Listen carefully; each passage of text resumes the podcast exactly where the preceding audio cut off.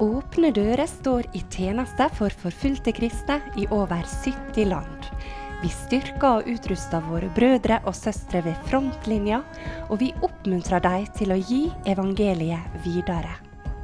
I Norge kaller vi kristne til å identifisere seg med forfulgte søsken, og til aktivt å støtte og be for dem.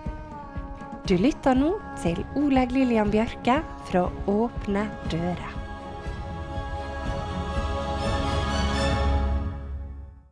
En kveld ringte de hjemmefra klokka åtte. Jeg sov og tok ikke telefonen. Det er 20 år gamle Nala fra Somalia som forteller, og hun fortsetter. Neste dag hadde jeg time på skolen, og svara ikke på telefonen før det hadde gått ei stund. Faren min hadde prøvd å nå meg flere ganger. Han fortalte meg at mamma lå for døden. Hun hadde slitt lenge med helsa, og jeg skynda meg hjem så fort jeg kunne. Men da jeg kom fram, oppdaga jeg løgna. Jeg som ikke hadde mistenkt pappa for å lyge. Nå venta alle mennene i familien på meg. De slo meg og tok fra meg mobilen. Deretter låste de meg inne i et rom. De brukte ikke ordet kristen, men sa vi har hørt at du er blitt vist på ville veier. Dette ble starten på utpressinga for å få Nala til å vende tilbake til islam. Nala Josef vokste opp i en kultur der det å være somalisk betydde at han også var muslim. Nesten 100% av alle somaliere er muslimer. Nala sin eldste bror var den som vokta familiens religiøse verdier. Han hadde ingen toleranse for ulydighet mot Koranen eller profetens ord, og han var like streng når det gjaldt kjønnsroller. Han mente at menn sjølsagt skal nyte sine rettmessige privilegier, mens kvinner ydmykt skal akseptere all lidelse som kjem i deres vei. Broren min banka meg opp uten grunn, forteller Nala. Sakte men sikkert forvandla han meg til en ikke-religiøs person. Jeg så ingen mening i å følge reglene hans, og jeg så heller ikke hvordan islam kunne gjøre livet vårt bedre. Heimlandet mitt var ødelagt av kriger starta i profeten sitt navn. Det eneste jeg så rundt meg, var lidelse. Jeg var djupt ulykkelig. Nala drømte om å ta en utdannelse men inga kvinne i deres heim fikk lov til å studere noe annet enn Koranen. Men Nala var både eventyrlysten og kreativ. Hun sparte hver krone av lommepengene sine for å betale for et lesekurs som hun deltok på i det skjulte. Men hemmeligheten hennes ble avslørt. Broren oppdaga det og straffa henne hardt. Til tross for oppdagelsen fortsatte Nala og leite etter arbeid. Og når hun fikk mulighet, jobba hun hardt og sparte alle pengene sine for å betale for mer skole. Og det var i løpet av denne tida at livet til Nala ble forandra for alltid. Hun forteller. Jeg brukte å gå på rommet mitt for å bruke internett. Og der gikk jeg inn på ulike sosiale medieplattformer, som Facebook og YouTube. En dag hørte jeg et vitnesbyrd om Jesus fra somaliske konvertitter som bodde i utlandet. Jeg tenkte åh, disse menneskene er veldig langt borte fra Allah. Likevel fascinerte det meg. Jeg begynte å leite etter flere videoer og fant andre som delte Guds ord. Jeg tok kontakt via Facebook og ba dem fortelle meg om Jesus. Ei jente som het Hani, delte ordet med meg, men hver gang jeg kommuniserte med Hani, følte jeg meg skyldig og redd. Nala forklarer hvordan hun etter hver samtale sletter kontoen sin og alle meldingene, bare for så å vende tilbake neste dag. Hani oppfordrer henne til å laste ned og lese Bibelen. Jeg hadde liten forståelse og trodde Bibelen bare var ei historiebok. Men så begynte jeg å lese i første Mosebok, og jeg bare fortsatte. Mange av spørsmåla mine blei besvart, og for første gang følte jeg fred i hjertet. Før vi hører mer fra Nalas spennende historie, så lytter vi til sanger fra bedehusland som synger 'Jeg er fri'.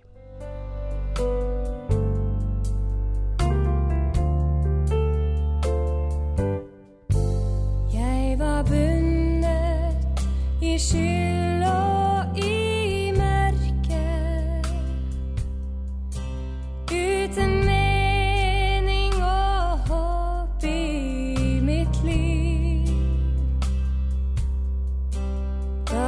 Døren til fengselet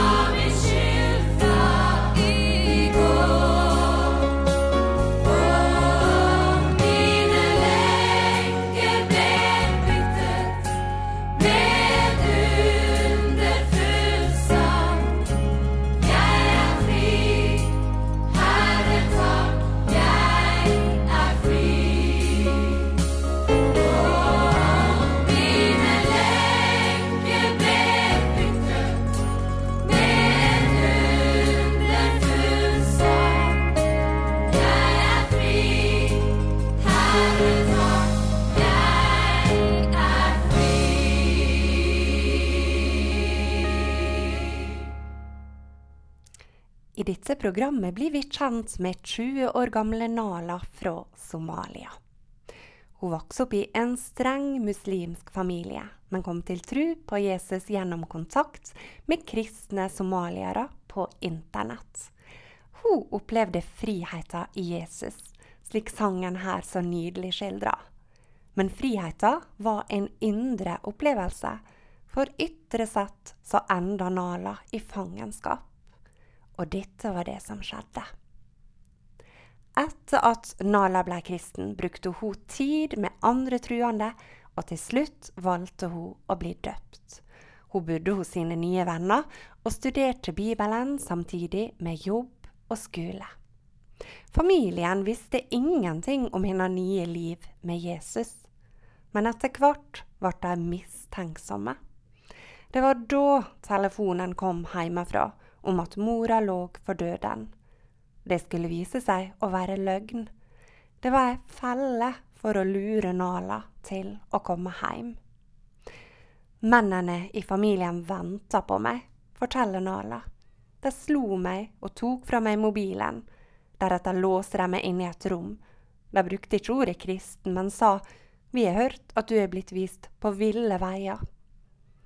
Så tok de meg til en stad der de prøver å kurere frafalne og psykopater. Der tok de i bruk ulike ritual for å fikse det som var gale med meg. Jeg ble banka opp og innelåst, og de satte et sterkt lys mot ansiktet mitt medan de gjentok ord fra Koranen. Og så kom det imamer som rulla papirstykker og forma dem som trompeter, og med disse ropte de ord fra Koranen inn i ørene mine. Etter seks dager letta presset litt, og Nala fikk tilbringe nettene hjemme under streng overvåking. Hun forteller. Familien min forsøkte å presse meg til å låse opp telefonen, slik at jeg kunne finne ut hvem vennene mine var, men jeg nekta. Jeg visste at de ville skade dem dersom de fant ut hva de hette. Da søstera mi så hvor vanskelig jeg hadde det, ba hun meg om å late som jeg var muslim, men be til Jesus i hjertet. Jeg hørte på henne, og jeg begynte å stå tidlig opp og be, slik muslimer bruker. Men jeg brukte bønnetida til å snakke med Jesus. Familien min trodde at jeg var blitt bedre, og bestemte seg for å gjøre det lettere for meg. Men jeg var fortsatt ulykkelig. Igjen så hadde søstera mi medlidenhet med meg. Hun ga meg telefonen slik at jeg kunne kontakte vennene mine og fortelle dem hva som hadde skjedd. Og de fant en trygg plass jeg kunne flykte til. Men før Nala fikk mulighet til å slippe unna, gjorde familien noe uventa. De ga hun som kone til en sjeik som allerede hadde to koner. De fortalte meg at jeg ikke hadde noe valg, og at dette var bra for meg, forklarer Nala. Dagen før bryllupet, da søstera mi satte meg av ved moskeen for religiøs veiledning, så rømte jeg. Etter ei uke hos noen kristne venner hjalp de meg å flykte fra landet. Jeg hadde kun det jeg sto og gikk i. Jeg grein ustanselig, jeg var så utslitt. Jeg hadde konstant hodeverk, alt på grunn av stress. Nala si tru blei rysta. Hun forteller hvordan hun spurte Gud hvorfor han hata henne om han hadde glemt henne. Men så minna Gud henne om at det var han som hjalp henne å flykte. Nala har mista alt. Heim, familie og tilhørighet. Men hvert tap har ført henne nærmere Gud og hans familie. Hun er full av takknemlighet for det nye livet i Jesus. Han har forandra meg, sier hun. Jeg har innsett at det ikke var jeg som valgte han, men han valgte meg. Jeg gikk ikke ut for å leite etter Jesus, men han fant meg. Før var jeg ulykkelig, men nå har jeg glede og håp, til tross for forfølgelsen. Nala si reise har bare så vidt begynt, hun har en lang vei å gå, og hun trenger ledelse.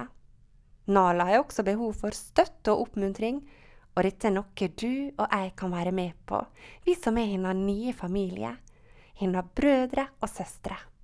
Våre bønner når dit vi ikke når, sier broder Andreas. De kan også nå Nala. Vil du være med og be for henne?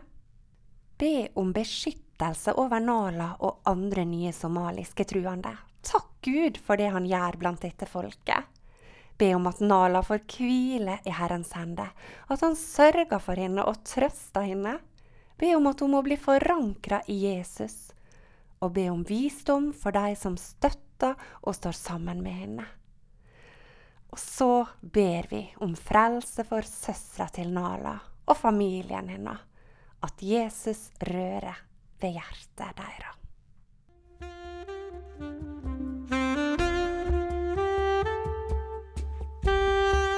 Du har nå lytta til Oleg Lillian Bjørke fra Åpne dører. Programmet er sponsa av Fylling og Bjørge Bygg AS og Magda Sævik Stiftelse. Programmet er produsert av Radio Sunnmøre.